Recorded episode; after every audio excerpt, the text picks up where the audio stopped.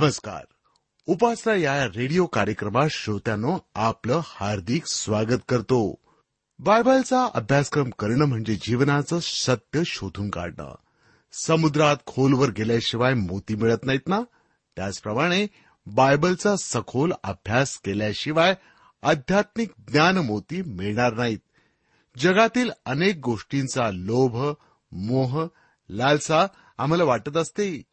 पण त्या मिळून देखील आमचा उद्धार होणार नाही. उद्धार होण्यासाठी प्रभू येशूची शिकवणच खूप महत्वाची आहे.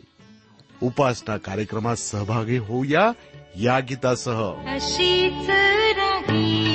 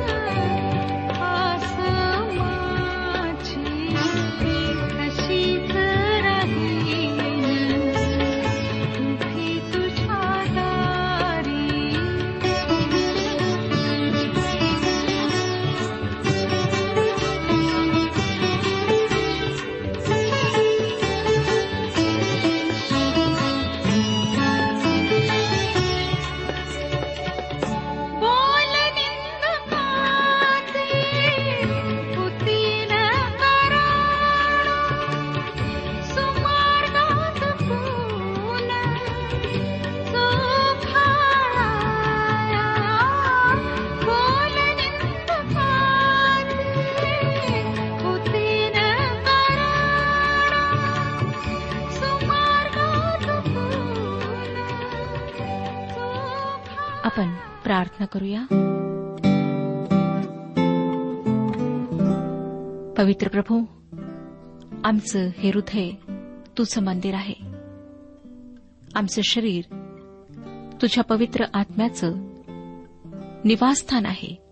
म्हणून तू आमची मदत कर की आम्ही आमच्या शरीराला अंतकरणाला शुद्ध राखावे. आम्ही पापी आहोत. आम्ही चुकतो तुझ्यापासून दूर जातो. परंतु तुझी दया आहे.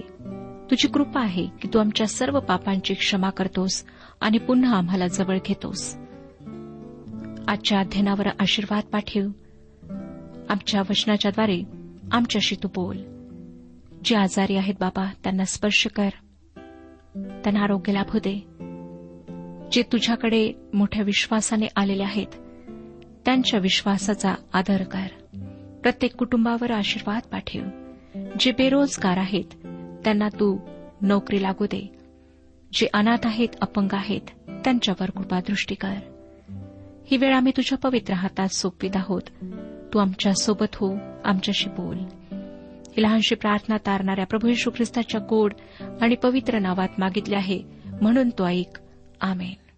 श्रोत्यानो ह्या दिवसांमध्ये आम्ही जुन्या करारातील योबच्या पुस्तकाचे अध्ययन करीत आहोत आणि नवव्या अध्यायाला आम्ही सुरुवात केलेली आहे. एकवीस वचनांपर्यंत अध्ययन आम्ही संपवले.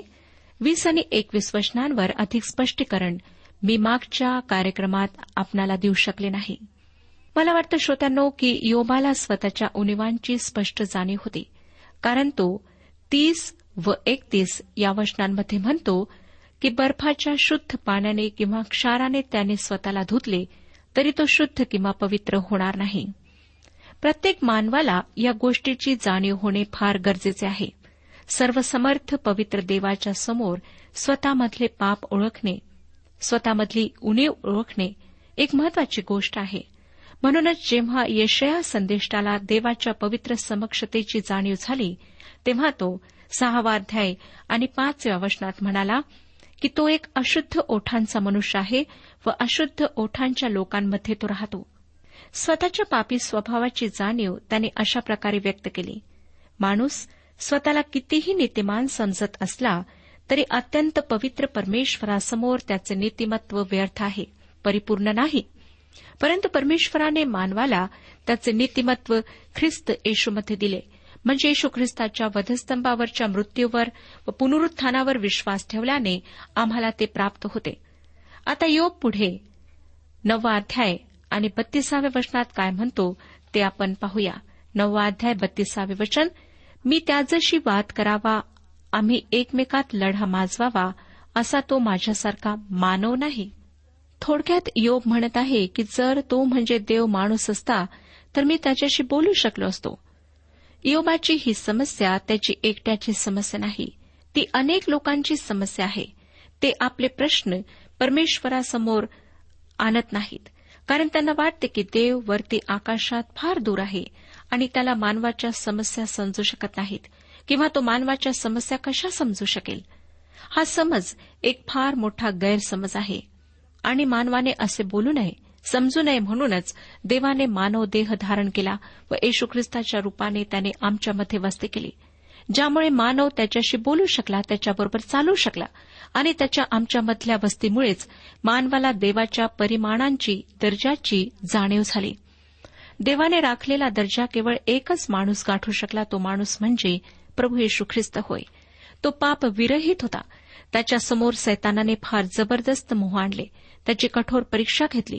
परंतु येशू ख्रिस्ताने त्या मोहांवर विजय मिळवला. त्या परीक्षेमुळे तो किंचितही डगमगला नाही व त्याने देवाच्या वचनाच्या साह्याने सैतानाला प्रतिकार केला. त्याचा वृत्तांत आम्हाला मत्ते कृषुभवर्तमान चौथा अध्याय ह्यामध्ये वाचायला मिळतो. येशू ख्रिस्त मानव होता म्हणून मी आज त्याच्याकडे जाऊ शकते. तो माझ्यासाठी वधस्तंभावर मरण पावला आणि त्याच्या जीवनाच्याद्वारे तो मला दाखवून देतो की मी देवाने मानवासाठी नेमलेला दर्जा गाठू शकत नाही. आणि मला माझ्या पापी जीवनातून मुक्ती मिळविण्यासाठी मृत्यूच्या म्हणजे सार्वकालिक मृत्यूच्या पाशातून सुटण्यासाठी तारकाची मुक्तीदात्याची गरज आहे. आणि त्याच्या वधस्तंभावरच्या मृत्यूद्वारे तो मला वाचवू शकतो. बिचारा योग त्याला याच गोष्टीची ओढ लागली होती. ती ओढ या पुस्तकातल्या नवव्या अध्यायातील तेहतीसाव्या वचनात स्पष्ट झाली आहे. तो म्हणतो तेहतीसाव्या वचनात आम्हा दोघांवर हात ठेवील असा कोणी मध्यस्थ आम्हा उभयतांमध्ये नाही. माझ्यामध्ये व देवामध्ये कोणी मध्यस्थ नाही ही योबाची तक्रार होती. त्याला असे म्हणायचे होते की कोणीतरी एका हातात देवाचा हात घेऊन व दुसऱ्या हातात माझा हात घेऊन जर आम्हा दोघांना एकत्र आणले असते तर किती बरे झाले असते? मग मला मध्यस्थ प्राप्त झाला असता. श्रोत्यानो पॉल तिमथ्याला पहिले पत्र दुसरा अध्याय आणि पाचव्या वचनात लिहितो एकच देव आहे आणि देव आणि माणसे यांच्यामध्ये ख्रिस्त येशू हा मनुष्य एकच मध्यस्थ आहे. येशू देव आहे. तो पूर्ण देव व पूर्ण मानव आहे. हे एक अद्भुत व गौरवी सत्य आहे. हे आज आम्हाला जाणून घ्यायचे आहे. तुमच्यापैकी अनेकांचा या देवाच्या वचनावर विश्वास ठेवल्याने ख्रिस्ताद्वारे देवाशी समेट झाला असेल. पण केवळ देवाशी समेट केल्यानेच तुमचे जीवन आशीर्वादित होईल असे नाही? येशू ख्रिस्ताने संपूर्ण नियमशास्त्राचा सारांश दोन आज्ञांमध्ये आहे असे सांगितले. त्यातील पहिली आज्ञा ही आहे की तू आपल्या संपूर्ण मनाने संपूर्ण जीवाने संपूर्ण शक्तीने देवावर प्रीती कर. दुसरी आज्ञा ही आहे की तू जशी आपणावर तशी आपल्या शेजाऱ्यावर प्रीती कर. होऊ शकते की तुमचा देवाशी समेट झालेला आहे परंतु तुमच्या आजूबाजूच्या लोकांशी समेट तुमचा झालेला नाही. आपल्या आईवडिलांशी पत्नीशी किंवा पतीशी किंवा मुलांशी किंवा मित्रांशी तुमचा समेट झालेला नाही. जर तुम्ही देवावर प्रीती करता तर त्याची दुसरी आज्ञा पाळणे तुमच्यासाठी आवश्यक आहे.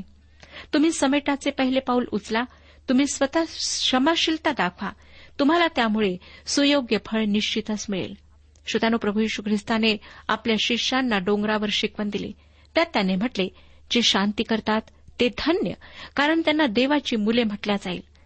तुम्ही जर देवाशी ख्रिस्ताच्या मध्यस्थीने शांती केली असेल ख्रिस्ताच्या प्रीतीच्या साह्याने आप्तस्वकीयांशी शेजाऱ्यांशी शांती केली असेल तर खरोखर देवाची स्तुती असो. परंतु तुम्ही दोन भांडणे करणाऱ्यांमध्ये कधी शांती घडून आणली आहे काय? त्यांच्या समेट घडविणारे मध्यस्थ तुम्ही कधी झाला आहात काय? की भांडणे लावून दुरून गंमत पाहणाऱ्यांपैकी तुम्ही एक आहात? की कोणाची भांडणे चालू असता मी कशाला मध्ये पडून वाईट व्हावे? फोडू द्या त्यांना एकमेकांची डोकी असे म्हणून तुम्ही अलिप्तपणे बसता काय? देवाचे वचन सांगते की जे शांती करतात ते धन्य कारण त्यांना देवाची मुले म्हटल्या जाईल. भांडणाऱ्या व्यक्तींमध्ये समेट घडून आणणे जेवढे आवश्यक आहे तेवढेच देवाजवळ भरकटलेल्या बहकलेल्या लोकांसाठी प्रार्थनेद्वारे मध्यस्थी करणे ही आवश्यक आहे. तुम्ही कधी कोणासाठी मध्यस्थीची प्रार्थना केली आहे काय? कोणा एका संकटात सापडलेल्या व्यक्तीला देवाने सहाय्य करावे म्हणून तुम्ही देवाजवळ कधी रदबदलीची प्रार्थना केली आहे काय? अशी प्रार्थना करणे एक फार चांगली सेवा आहे. आणि ही सेवा करण्याकरिता मी आपणातील प्रत्येकाला आज आव्हान देत आहे. आता इयोग पुढे काय म्हणतो ते आपण दहाव्या अध्यायात पाहूया. दहावा अध्याय पहिलं वचन मी आपणाकरिता वाचत आहे. माझ्या आत्म्याला जीविताचा कंटाळा आला आहे. मी आपले गारहाणे एकसारखे चालू ठेवीन. माझ्या जीवाला क्लेश होत आहे म्हणून मी बोलेन. या ठिकाणी योब असे सुचवतो आहे की त्याच्यासाठी कोणी मध्यस्थ नाही. त्याचा कोणी प्रतिनिधी नाही म्हणून तो आपल्या जीवाच्या खेदात म्हणजे अतिशय निराश होऊन कटुपणे बोलत राहील. तो जीवनाला कंटाळला आहे आणि त्याला जसे वाटते तसे तो बोलून टाकणार आहे. आपल्या दुःखास्पद व दुर्दैवी स्थितीविषयी तो फार प्रामाणिकपणे बोलतो आहे. तो पुढे म्हणतो वाचूया तिसरे वचन. तू मला छळीतोस. आपल्या हातच्या घडलेल्या वस्तूस तुच्छ लेखून दुष्टांच्या मसलतीला प्रसन्न होतोस हे तुला उचित वाटते काय? श्रोत्यानो दुष्ट माणसांना काहीच त्रास होत नसताना आपण दुःख का भोगावे ही ओबाला समजत नाही. दाविदासमोरही हाच प्रश्न होता. माझ्याही समोर हाच प्रश्न आहे. अनेक नीतिमान व सज्जन माणसांना परमेश्वर दुःख का भोगायला लावतो? आणि देवहीन माणसे पाप सहजासहजी कसे पचवू शकतात? हा प्रश्न मला बऱ्याचदा सतावतो. काही काळ तरी ते आपल्या पापासह निभावल्या जातात. पण माझ्या लक्षात एक गोष्ट आली आहे की देव त्यांच्या पापांची दखल घेतो. त्याविषयी त्यांच्याशी योग्य व्यवहार करतो. दाविदाने एका स्तोत्रात या प्रश्नाला हात घातला आहे. तो त्या स्तोत्रात दुष्ट व देवभक्त यांची तुलना करतो. ह्या ईश्वर प्रेरित स्तोत्राची पहिली दोन वचने आपण वाचूया. सदुतीसावे स्तोत्र पहिली दोन वचने दुष्कर्म करणाऱ्यांमुळे तू चिडू नको अन्याय करणाऱ्यांचा हेवा करू नको कारण ते गवताप्रमाणे लवकरच कापले जातात आणि हिरवळीसारखे वाळून जातात. श्रोत्यानो दाविदाच्या या स्तोत्राने मनाचे समाधान होते कारण ते सत्य आहे. तरीही अनेकदा दुष्टांची भरभराट का होते हा प्रश्न आम्हाला सतावत राहतो. योबाच्या पुस्तकात जीवनातला हा एक प्रश्न उपस्थित केलेला आहे. पुढे चौथ्या वचनात योब काय म्हणतो पहा? तुला चर्मचक्षू आहेत काय? तुझी दृष्टी मर्त्य मानवाच्या सारखी आहे काय? योब स्वतःच्या दुःस्थितीविषयी शोक करीत आहे. आपली ही दुःखस्थिती परमेश्वर पाहू शकतो की नाही असा संभ्रम त्याला पडलेला आहे. देव मानव देह धारण करून येशू ख्रिस्ताच्या रूपात का आला ह्याचे हेही कारण आहे. येशू ख्रिस्ताने मानवी जीवन अनुभवले व मरणानंतर तो पुनरुत्थित झाला म्हणजे तो मरणातून पुन्हा उठला. तो गौरवामध्ये देवपित्याच्या उजवीकडे बसलेला आहे. आणि श्रोत्यानो या सत्यामुळे मला खूप दिलासा वाटतो की तो एक परिपूर्ण मानव आहे. मला व माझ्या समस्यांना पूर्णपणे तो समजू शकतो. मला नक्की काय वाटते ते तो जाणू शकतो. मानवी भावनांपैकी एक देखील भावना अशी नाही की जी येशू ख्रिस्ताने या पृथ्वीवर असताना अनुभवली नाही.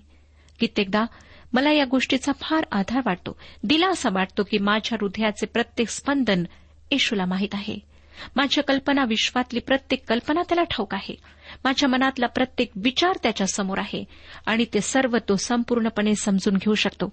कारण या पृथ्वीवर तो माझ्यासारखाच मानव म्हणून जगला. माझ्या सर्व अशक्तपणामध्ये तो मला सहाय्य पुरवितो. कारण माणूस असणे म्हणजे काय हे त्याला स्वतःच्या अनुभवाने माहीत आहे. हा माझा वैयक्तिक अनुभव तुमचाही अनुभव होऊ शकतो. कारण प्रभू येशू ख्रिस्त या पृथ्वीवर तुमच्या व माझ्यासारखे मानवी जीवन जगला. पुढे दहावा अध्याय पाच ते सात वचनांमध्ये तो काय म्हणतो पहा तुझे दिवस मर्त्य मानवाच्या सारखे तुझी वर्षे मनुष्यासारखी आहेत. म्हणून तू माझा अधर्म शोधितोस. व माझे पाप हुडकितोस काय? तुला तर ठाऊक आहेच की मी दुष्ट नाही. तुझ्या हातून सोडविणारा कोणी नाही? या ठिकाणी योब स्वतःचा बचाव करू पाहत आहे. आपल्या जीवनात काही भयंकर पाप आहे हे स्वीकारण्याची त्याची इच्छा नाही. आपण एका अडचणीच्या स्थितीत सापडलो आहोत असे त्याला वाटते. तो म्हणतो परमेश्वराला ठाऊक आहे की मी दुष्ट नाही तरी सुद्धा मी त्याच्या हातून सुटू शकत नाही. योब असा माणूस होता की त्याला थोड्याशा नम्रतेची गरज होती आणि परमेश्वर त्याला योग्य त्या समयी ती देणार होता. तुम्हाला एक गोष्ट माहीत आहे का? की परमेश्वर नम्रता व संयम चांदीच्या ताटात तुमच्यासमोर ठेवत नाही? तुम्ही चांदीच्या चमच्याने ते ग्रहण करावे अशी त्याने योजना केलेली नाही? त्याप्रकारे आम्ही नम्र होऊ शकत नाही श्रोत्यानो. थोडक्यात आम्ही नम्रता व संयम सहजासहजी आत्मसात करीत नाही. नम्रता व संयम ही पवित्र आत्म्याचे फळ आहेत व परीक्षेच्या व कठीण प्रसंगांमधून जात असताना ते आमच्या जीवनात निर्माण होतात. आणि हे दोन सद्गुण परमेश्वर योबाच्या जीवनात त्याच्या आचरणात तयार करणार होता. याकोबाचे पत्र पाचवा अध्याय आणि अकराव्या वचनात योबाच्या संयमाविषयी आम्हाला वाचायला मिळते. तो म्हणतो तुम्ही योबाच्या सहनशीलतेविषयी ऐकले आहे परंतु तो लगेच पुढे म्हणतो त्याच्याविषयीचा प्रभूचा जो हेतू होता तो तुम्ही पाहिला आहे. यावरून प्रभू फार कनवाळू व दयाळू आहे हे तुम्हाच दिसून आले. असे नाही श्रोत्यानो की योब मुळातच संयमी माणूस होता. तसे असते तर तो स्वतःवर अधिक विश्वास ठेवणारा व गर्विष्ठ बनला असता. तो पहिल्यापासून संयमी नव्हता. आपल्याला या आतापर्यंतच्या सर्व अभ्यासात दिसून आले की त्याच्या संयमाचा बांध फुटला व अगदी असंयमी होऊन त्याने देवाचा धावा केला. परंतु जेव्हा आम्ही प्रभूकडून त्याचा जो शेवट झाला तो पाहतो म्हणजे देवाने त्याच्याशी केलेल्या व्यवहाराचा परिणाम पाहतो तेव्हा आमच्या लक्षात येते की देव त्याला संयमी बनवत होता. तो त्याला नम्रता शिकवित होता. हे कार्य परमेश्वर करतो. संयम व नम्रता या गोष्टी आमच्या अंगी मुळातच नसतात. काही लोक गर्वाने म्हणतात मला मी नम्र असल्याचा अभिमान आहे. ही गोष्ट ढोंगीपणाची आहे. आमची नम्रता व आमचा संयम आमच्यामध्ये थोड्याफार प्रमाणात असेल पण देवच आम्हाला खरी नम्रता व खरा संयम शिकवतो. या संदर्भात प्रेषित पॉल रोमकरास पत्र पाच वाध्याय तीन ते पाच या वचनांमध्ये काय म्हणतो पहा? इतकेच नाही तर संकटाचाही अभिमान बाळगतो कारण आपल्याला ठाऊक आहे की संकटाने धीर धीराने शील व शीलाने आशा निर्माण होते आणि आशा लाजवीत नाही कारण आपणाला दिलेल्या पवित्र आत्म्याच्याद्वारे आपल्या अंतकरणात देवाच्या प्रीतीचा वर्षाव झाला आहे. श्रोत्यानो संकट समयामुळे कठीण प्रसंगामुळे आमच्यातल्या सद्गुणांना वाव मिळतो. आम्ही देवाच्या अधिक सन्निध जाऊन पवित्र आत्म्याचे फळ म्हणजे प्रीती आनंद शांती सहनशीलता ममता चांगलेपणा विश्वासूपणा लीनता व इंद्रिय दमन आमच्या वर्तनातून प्रदर्शित होते. आता योग पुढे एकोणीसाव्या वचनात काय म्हणतो पहा? दहावा अध्याय आणि एकोणीसावे वचन. मी जन्मास येऊन न आल्यासारखा झालो असतो. मी गर्भावस्थेतूनच कबरेत गेलो असतो. योबाने आता पुन्हा पूर्वीचीच इच्छा व्यक्त केली आहे. आणि या पुस्तकाच्या पहिल्या अर्ध्या भागात तर तो पुन्हा आणि पुन्हा हीच गोष्ट सांगतो की तो जगात आला नसता तर बरे झाले असते. आणि त्याला मृत्यू हवा हवासा वाटत होता. मृत्यूमुळे आपले प्रश्न एकदाचे सुटतील किंवा आपण त्या किचकट तापदायक प्रश्नांच्या तडाख्यातून सुटू असे त्याला वाटत होते. मृत्यू झोपेप्रमाणे आहे आणि या मृत्यूच्या महानिद्रेमध्ये आपण सर्व विसरून जाऊ असे त्याला वाटते. योबाला मृत्यूचे इतके आकर्षण वाटणे ही नवलाची गोष्ट नाही श्रोत्यानो. जी व्यक्ती अतिशय निराश असते जीवनाला कंटाळलेली असते त्या व्यक्तीला मृत्यू फार प्रिय वाटतो. आता जर आपण हा विचार करीत असाल की आत्मा निद्रेत जातो हे मत आपण ह्या पुस्तकाच्याद्वारे कायम कराल तर आपण पूर्णपणे चुकीच्या विचारात आहात. ह्या पुस्तकाचा शेवट करण्यापूर्वी आम्हाला आढळेल की योब एकोणीसावाध्याय पंचवीस आणि सव्वीस वर्षांमध्ये म्हणतो मला तर ठाऊक आहे की माझा उद्धारक जिवंत आहे. तो अंती पृथ्वीवर उभा राहील. ही माझी त्वचा छिन्न भिन्न होऊन नष्ट झाली तरी मी देवाला देहविरहित पाहीन. श्रोतानो हे पुस्तक आत्मा निद्राधीन होतो हे शिकवित नाही. साहित्यामध्ये मृत्यू एकतर एक अक्राळ विक्राळ व्यक्ती म्हणून प्रतीत झालेली आहे. मृत्यू मानवाला त्याचे दुःख कायम विसरायला मदत करतो. याच कारणासाठी आज आत्महत्येचे प्रमाण फार मोठे आहे. योबाच्या मनात घोळणारे मृत्यूचे विचारही तेवढेच प्रखर आहेत. त्याने तसा कधी विचार केला नसेल पण आपण मेलो असतो तर आपण सुटलो असतो असे त्याला फार प्रकर्षाने वाटत होते. योब या ठिकाणी आपले हृदय मोकळे करीत आहे आणि मानसिकरित्या फार दुबळा तो झालेला आहे परंतु देव त्याच्या त्या मानसिक जखमांवर इलाज करणार आहे. त्याआधी तो योबामधल्या ज्या अयोग्य गोष्टी आहेत त्या दूर करणार आहे. आज देवाचे असेही काही सेवक आहेत ज्यांची हृदये कठोर पाषाणासारखे आहेत. म्हणून योबासारखी त्यांची आणि आमची सुद्धा परीक्षा होणे आवश्यक आहे. आता आपण योबाच्या अकरा अध्यायाचा अभ्यास करणार आहोत. या अध्यायात सोफरने मांडलेला दृष्टिकोन आहे. याआधी आपण अलिफज व बिलदत या योबाच्या मित्रांचा दृष्टिकोन पाहिला. त्यांचा युक्तिवाद आपण पाहिला. आता सोफर हा त्याचा तिसरा व शेवटचा मित्र योबासमोर आपले म्हणणे मांडणार आहे. तो फारच काटेकोर आहे. आणि परमेश्वर एका विशिष्ट परिस्थितीत कसा वागेल हे माहीत असल्याचा आव सोफर आणीत आहे. बिलदत सनातनी जुना धर्ममतवादी होता. तो भूतकाळात काय घडले हे आठवून त्यापासून आम्ही शिकावे असा आग्रह धरतो. तो एखाद्या वैज्ञानिकाप्रमाणे आहे. तो जुन्या खडकांचे निरीक्षण करून पृथ्वी किती जुनी आहे हे सांगू शकतो. सोफरची ही बुद्धी वैज्ञानिकाची आहे परंतु तो नियमांवर जास्त भर देतो. जर तो या काळात म्हणजे आधुनिक काळात असता तर त्याला आपण नास्तिकवादी म्हटले असते.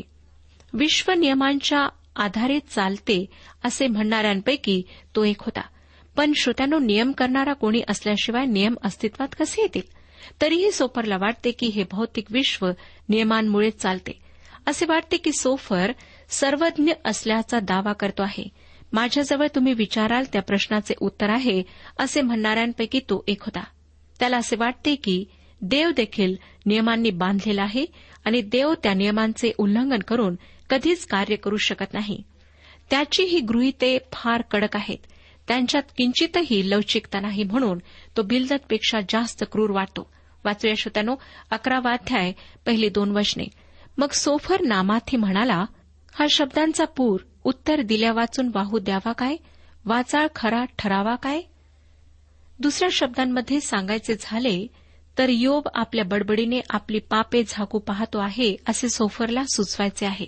खरे तर योबाने ही गोष्ट स्पष्ट केली होती की त्याच्यासारखे टोकाचे दुःख सहन करणारा माणूस धार्मिकतेचा आव आणणार नाही. पण त्याच्या या बोलण्याकडे सोफरने अगदी दुर्लक्ष केले आहे. आणि योब नुसती बडबड करून न्यायपणाचा देखावा करतो असा आरोप तो योबावर करीत आहे. ही गोष्ट खरी आहे की काही लोक फालतू बडबड करून आपल्यावरची वेळ निभावतात. आपल्या चुका उघडकीस येऊ देत नाहीत. आणि शब्दांचा खेळ कसा करायचा हे त्यांना चांगले माहीत असते. अशाच शब्दांच्या खेळाने काही वकील न्यायालयातले दावे जिंकतात आणि अशा वेळेस वकील आपला युक्तिवाद किती चांगल्या प्रकारे लढवतो हे महत्त्वाचे ठरते. मग वादीला न्याय मिळाला नाही हा भाग निराळाच. पण योबाचे तसे नव्हते. तो खरंच फार दुःखात होता. सोफर त्याला पुढे काय म्हणतो पहा? तिसऱ्या वचनात तुझ्या वटवटीने लोकांची तोंडे बंद होतील काय? तू निंदा करीत असता तुला कोणी फजित करावायचा नाही काय? सोफर फारच कठोरपणे बोलत आहे. खरे तर तो योबावर खोटेपणाचा आरोप करीत होता. तुझे खोटे बोलणे लोकांनी कोठवर शांतपणे ऐकावे असा प्रश्न तो योबाला करीत आहे. पहिल्यांदा तो योबाला ढोंगे ठरवतो आणि आता तो त्याला खोटे ठरवित आहे. सोफर खरोखर बिलदतपेक्षा क्रूर आहे. बिलदतने योबाला ढोंगी म्हटले होते पण त्याने त्याला कधी खोटारडे म्हटले नव्हते. सोफरची टीका आणखीन कटू प्रखर होत चालली आहे. आपल्याला देवाचे मार्ग माहीत आहेत आपण त्याच्या सन्निध आहोत असे त्याला दाखवायचे आहे. अकरावा अध्याय चार आणि पाच वचनांमध्ये तो काय म्हणतो पहा? तू म्हणतोस माझा सिद्धांत शुद्ध आहे. देवाच्या दृष्टीने मी स्वच्छ आहे. देव जर बोलता तूच विरुद्ध आपले तोंड उघडिता. असं वाटतं की देवाच्या बाजूने बोलण्याचा अधिकार सोफरने घेतला आहे. या संदर्भात मला काही वर्षांपूर्वीची एक घटना आठवते. एका महत्त्वाच्या निर्णयाविषयी देवाची इच्छा समजण्यासाठी मी प्रार्थनेत असताना एक स्वतःला फार पवित्र व धार्मिक समजणारी व्यक्ती माझ्याकडे आली व तू फार मूर्खपणा करीत आहेस चुकीच्या मार्गाने जात आहेस व तुला या निर्णयासाठी देवाला जाब द्यावा लागेल. तुझे सिद्धांत चुकीचे आहेत. देवाने मला तुझ्यासाठी काही वचने दिली आहेत वगैरे फाडफाड बोलून माझे मन खचवण्याचा तिने प्रयत्न केला. व जी वचने दिली ती देवाची शिक्षा जाहीर करणारी होती. श्रोत्यानं पुढे ती वचने माझ्या परिस्थितीशी किती विसंगत होती ते लवकरच सिद्ध झाले. स्वतःला देवाची वाणी समजणाऱ्या लोकांविषयी मला खरोखर शंका असते. पवित्र शास्त्र हे देवाने आम्हा मानवांना दिलेले प्रगटीकरण आहे. त्यामध्ये देवाची इच्छा संपूर्णपणे विदित करण्यात आलेली आहे. योबाला हा विशेष हक्क लाभलेला नव्हता पण तुम्हाला व मला तो लाभलेला आहे. या संदर्भात इब्री पत्र पहिला अध्याय आणि पहिली दोन वचने सांगतात देव प्राचीन काळी अंशा अंशांनी व प्रकाराप्रकारांनी भविष्यवाद्यांकडून आपल्या पूर्वजांशी बोलला तो या शेवटल्या दिवसांमध्ये आपणाशी आपल्या पुत्राकडून बोलला आहे. होय श्रोत्यानो या शेवटल्या दिवसात तो आमच्याशी त्याचा पुत्र प्रभू यशू ख्रिस्त याच्याद्वारे बोलला आहे व त्याच्या या पवित्र वचनाद्वारे म्हणजे पवित्र शास्त्राद्वारे त्याने आपले मार्ग व आपल्या इच्छा संपूर्ण मानवजातीसमोर सादर केल्या आहेत. योमाला हा हक्क मिळाला नव्हता. सोफरला तर अजिबातच देवाची ओळख नव्हती. पण आमच्याजवळ आमच्या पावलासाठी दिवा व आमच्या नेत्रासाठी प्रकाश असलेले देवाचे पवित्र वचन म्हणजे पवित्र शास्त्र बायबल आहे. त्याच्या प्रकाशात आम्ही चालावे ही देवाची इच्छा आहे. मला माहीत नाही श्रोत्यानो की आपण देवाचे पवित्र वचन प्रतिदिवशी वाचता किंवा नाही. ह्या वचनावर आपण मनन करता किंवा नाही. जर नाही तर आजच निश्चय करा. परमेश्वराचे पवित्र वचन प्रतिदिवशी वाचा. त्या प्रकारे चालण्याचा प्रयत्न करा. त्यांना अनुसरा. तरच आपण परमेश्वराला अधिक आणि अधिक जाणून घ्याल आणि परमेश्वराच्या मार्गावर चालू शकाल. जर अद्यापही येशू ख्रिस्ताशी आपली ओळख झालेली नाही तर आज आपणाजवळ संधी आहे. आपल्या सर्व पापांची कबुली त्याच्यासमोर द्या. क्षमा मागा पश्चाताप करा आणि ख्रिस्ताला आपला व्यक्तिगत तारणारा म्हणून स्वीकार करा. परमेश्वर आपणा सर्वांस आशीर्वाद देऊ आजच्या उपासना कार्यक्रमात परमेश्वराच्या जिवंत वचनातून मार्गदर्शन आपण ऐकलं. आजच्या या वचनातून आपणास काही आशीर्वाद मिळाला असेल यात काही शंका नाही. सध्या हो जीवनविषयक काही शंका असल्यास किंवा काही प्रश्न असल्यास किंवा काही प्रार्थना निवेदन असल्यास पत्राद्वारे आम्हास अवश्य कळवा. आम्हाला अगदी आनंदच होईल. पत्र व्यवहारासाठी आमचा पत्ता लिहून घ्यावा. कार्यक्रम उपासना पोस्ट बॉक्स क्रमांक एक शून्य दोन बेझनबाग नागपूर पिनकोड क्रमांक चार चार शून्य शून्य शून्य चार. आमचा ईमेल ॲड्रेस आहे Marathi T T B at radio eight eight two dot com. Email address पुन्हा एकदा ऐका Marathi T T B at radio eight eight two dot com. बरं तर आता इथंच थांबूया कारण आपल्या कार्यक्रमाची वेळही संपत आलेली आहे. पुन्हा आपली भेट आपल्या पुढल्या कार्यक्रमात तोपर्यंत नमस्कार.